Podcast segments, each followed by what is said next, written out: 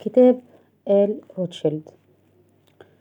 وهناك برهان قاطع آخر على ارتباط المرابين اليهود في إنجلترا بالمؤامرات التي أدت إلى القيام بالثورة الفرنسية. وقد نبشت هذا البرهان الليدي كوينزبورو وألفت كتاب الكهنوت الشيطاني وقد تم لها ذلك خلال أبحاثها. عندما عثرت على مطبوعة قديمة اسمها العداء للسامية كتبها عام ألف ثمانمائة وتسعة وأربعون اليهودي بريتار لازار.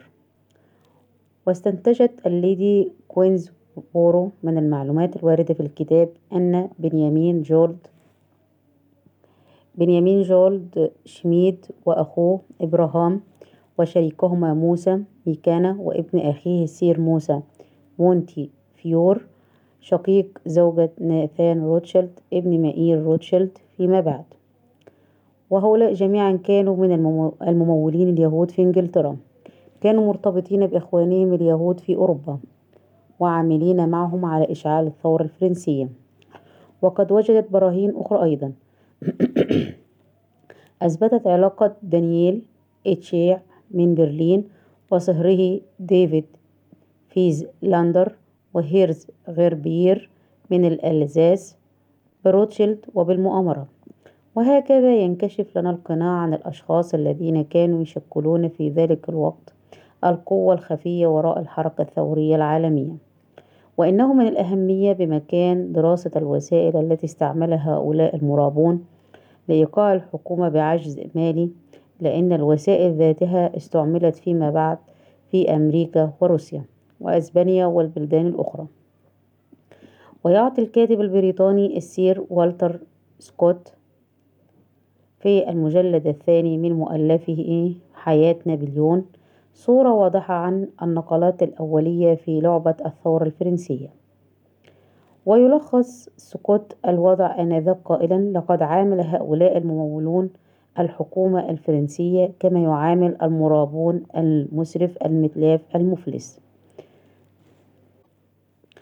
فهم يقرضونه الأموال اللازمة لبذخه وإسرافه بيد ليعتصروا باليد الأخرى بقايا الثروات التي تذهب لسداد الفوائد غير المعقولة. وهكذا تتالت سلسلة طويلة من قروض هؤلاء المرابين الهدامة تعقبها حقوق وامتيازات مختلفة حصلوا عليها كضمانات لوفاء ديونهم وبذلك أصاب الارتباك مالية الدولة الفرنسية. وبعد أن بلغت أوضاع الحكومة الفرنسية درجة كبيرة من السوء وجدت نفسها مجبرة على طلب قروض جديدة لتمويل مشاريعها الحربية التي جرها إليها جماعة المؤامرة. وتلطف المرابون وعرضوا على الحكومة الفرنسية تقديم القرض اللازم شرط أن يتولوا هم كتابة عقد اتفاقية القرض. وكانت الشروط التي قدموها في الظاهر لينة ومتسامحة. ولكنهم تمكنوا من إدخال الثعبان إلى داخل الغرفة أي إدخال مندوبهم المدعو نيكر إلى الحكومة الفرنسية الذي طلب الممولون أن يعين وزيرا أعلى للشؤون المالية لدى المجلس الاستشاري للملك.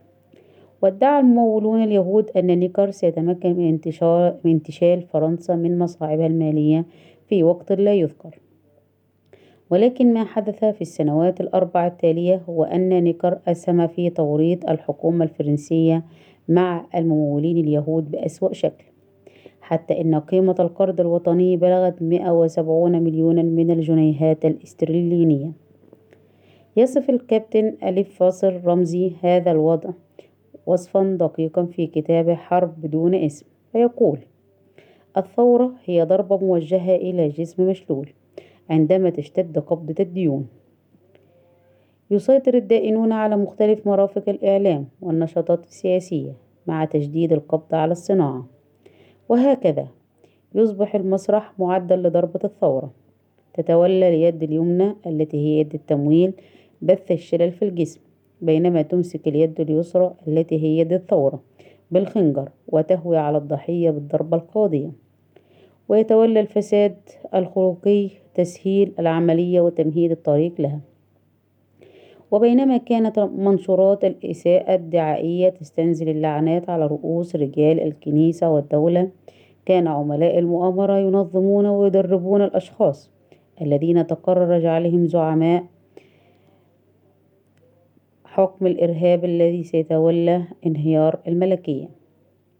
وكان بين هؤلاء الزعماء روبسبير ودانتون ومارا وكان الرجال المنطقون الهجوم على البستيل. وإطلاق سراح السجناء والمعتوهين يلتقون في دير اليعقبة. هكذا رسمت تفاصيل الخطط الدموية بين جدران ذلك المبنى المقدس. وهناك وضعت القوائم بأسماء الرجعيين من النبلاء وأنصار الملك الذين يجب تصفيتهم. وتقرر أن ينطلق المجرمون والمجانين الذي أطلق سراحهم فيعملون الذبح والتقتيل والاغتصاب العلني بين جماهير الشعب. في الوقت الذي تقوم فيه عناصر الخلايا السرية بإدارة مانويل بتجميع الشخصيات السياسية الكبيرة ورؤوس الإكلير روس والضباط المعروفين بولائهم للملك. وبعد انفجار الثورة الفرنسية قام اليعقبة بالاستيلاء على السلطة. وطلبوا من الدوق دورليان أن يصوت على إعدام ابن عمه الملك. وظن الدوق أنه سيكون الملك الدستوري على فرنسا. فصوت على إعدام ابن عمه. فترك بذلك القوى الخفية والمخطط الحقيقيين بعيدين كل عن كل لوم أو شك. وجعل من شخصه هدف كل لوم وشك محتمل. بعد ذلك أمرت القوى بتصفيته هو أيضا فركزت ضده كل طاقاتها الدعائية والتشهيرية. وفي وقت قصير كان الضوء في طريقه إلى المقصلة. وبينما كان يستقل العربة في الطرقات المكتظة كان يسمع بأذنيه صراخ الجماهير من كل الطبقات وهي تندد بفضائحه وتعبر عن بغضها له وعندما تبين ميرابو أنه لم يكن إلا وسيلة بيد القوى الخفية لتسليط انتقامها على الناس شعر بالندم. وبالرغم من حلاله الخلقي لم يستطع ميرابو أن يهضم مشاهد العنف البالغة وأعمال العدوان التي كان اليعاقبة يسلطونها على كل أولئك الذين يشير إليهم السادة السريون بأصابع الانتقام والتعذيب. وكان ميرابو في الواقع يعارض إيذاء الملك. وكانت خطته الشخصية تهدف إلى تقليص دور الملك حتى يصبح مجرد وجه للحكم ويكون هو بنفسه المستشار الرئيسي للملك الوجهة. ولذلك فإنه عندما تحقق من أن هدف سادته هو قتل لويس أقدم على تدريب تدبير محاولة لتهريبه. من باريس ونقله إلى مقر قواته التي كان قادتها لا يزالون مقيمين على الولاء له ولكن خطة ميرابو تسربت وعرف بها اليعقبة فأمره تصفيته هو أيضا. على أن الأمر اختلف بالنسبة له لأن منظمات التشهير لم يكن لديها الوقت الكافي لحبك شبكة الفضائح والاتهامات حوله. فلجأ المنفذون إلى تسميمه. بصورة بدت معها الجريمة وكأنها حادث انتحار. وفي كتاب حول قضية الجوهر التي أشرنا إليها سابقا جاءت الملاحظة التالية. ولم يكن لويس يجهل أن ميرابو مات مسموما. كان دانتون وروز وروبسيبير من الشياطين المتجسدة خلال عهد الإرهاب. وعندما أتم روبسبير ودانتون عملهما بخدمة أهداف النورانيين جاء دورهما أيضا. فحيكت حولهما شبكة الاتهامات والفضائح ثم أرسل إلى المقصلة. أدرك سير والتر سكوت الكاتب البريطاني الكبير الكثير من الحقائق حول القوى الخفية التي كانت تقف وراء الثورة الفرنسية ويستطيع أي شخص أن يقرأ كتابه الضخم حياة نابليون. أن يحس أن المؤلف قد اكتشف الجذور اليهودية للمؤامرة. ويشير السير والتر إلى أن الشخصيات الرئيسية في الثورة كانت بمعظمها رجوما أجنبيا. كما لاحظ أن هؤلاء كانوا يستعملون تعابير يهودية خاصة مثل المدراء والمدراء والحكماء. كما يشير سكوت إلى تعيين مانويل مدعيا عاما لكومون باريس. بطريقة غامضة. وينص السير والتر أن هذا الشخص كان مسؤولا عن انتقال آلاف الضحايا إلى سجن باريس.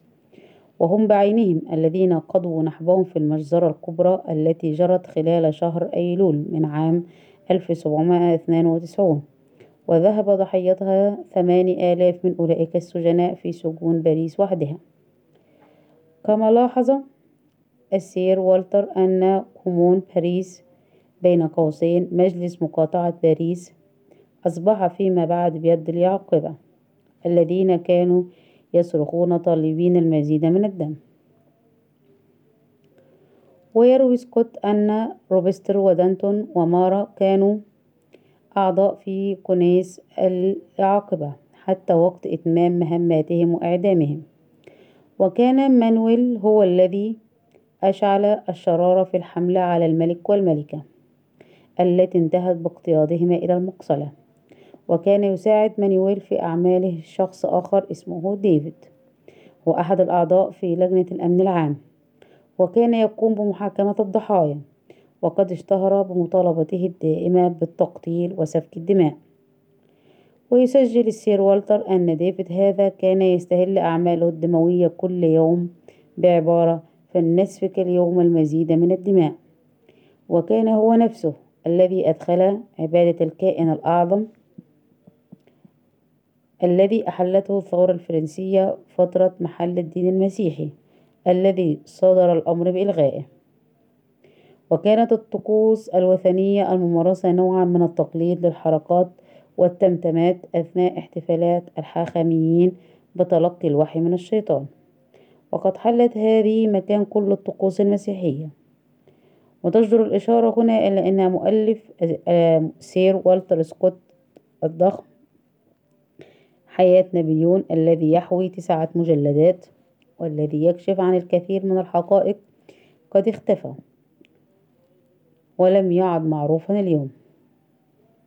وهناك كتاب آخر ألفه جيم فاصل ريني بعنوان حياة روبسبير ويقول في إحدى فقرات الكتاب بلغ حكم الإرهاب ذروته القصوى في الفترة بين سبعة وعشرون إبريل وثمانية وعشرون يوليو من العام ألف سبعمائة أربعة وتسعون. ففي ذلك اليوم الأخير خذل خذل روبس روبسبير ولم يكن المسؤول عن حكم الإرهاب شخصا واحدا. كما أنه لا يمكن أبدا أن يكون روبسبير ذلك الشخص وكان عدد الأشخاص الذين يتمتعون بالنفوذ في ذلك الوقت لا يقل عن عشرين. وفي موضع آخر يقول رينيه يوم الثامن والعشرين من تموز ألقى روبسبير خطابا طويلا أمام الجمعية العمومية. شن فيه هجوما عنيفا على من أسماهم بالإرهابيين المتطرفين. ولكن هجومه ذلك تضمن عبارات غامضة. صيغت بصورة غير مباشرة تحمل اتهامات غير محددة.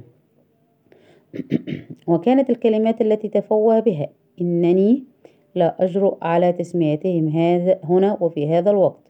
كما إنني لا أستطيع تمزيق الحجاب الذي يغطي هذا اللغز منذ أجيال سحيقة غير أنني أستطيع أن أؤكد أن بين مدبري هذه المؤامرة تابعين لذلك المذهب القائم على الإفساد والإسراف.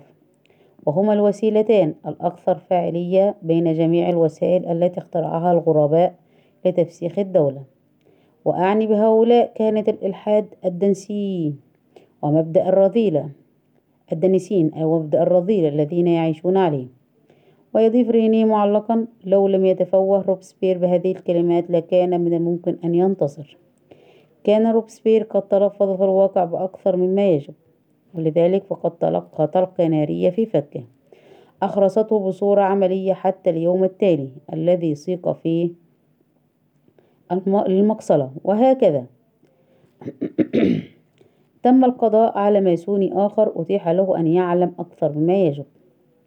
بعد أن انتهى مخططو المؤامرة من القضاء على جميع الضحايا الذي تقرر التخلص منهم في الثورة الفرنسية بدء مرحلة جديدة من التآمر العالمي. فأرسل أنسليم ماير روتشيلد ابنه ناثان ماير إلى إنجلترا بمهمة افتتاح فرع لمؤسسة روتشيلد في لندن. وكان الهدف من ذلك توثيق اتصال المرابين العالميين الذين يسيطرون على مصرف إنجلترا والمهيمنين على كل من مصرف فرنسا فرنسا ومصرف هولندا ومصرف ألمانيا. بعد ذلك يكون قرار أصحاب المصارف على استعمال نابليون أداة لتنفيذ مشيئتهم فقاموا بتدبير سلسلة الحروب النابليونية التي كان هدفها الإطاحة بعدد كبير آخر من العروش الأوروبية. انتهى التسجيل.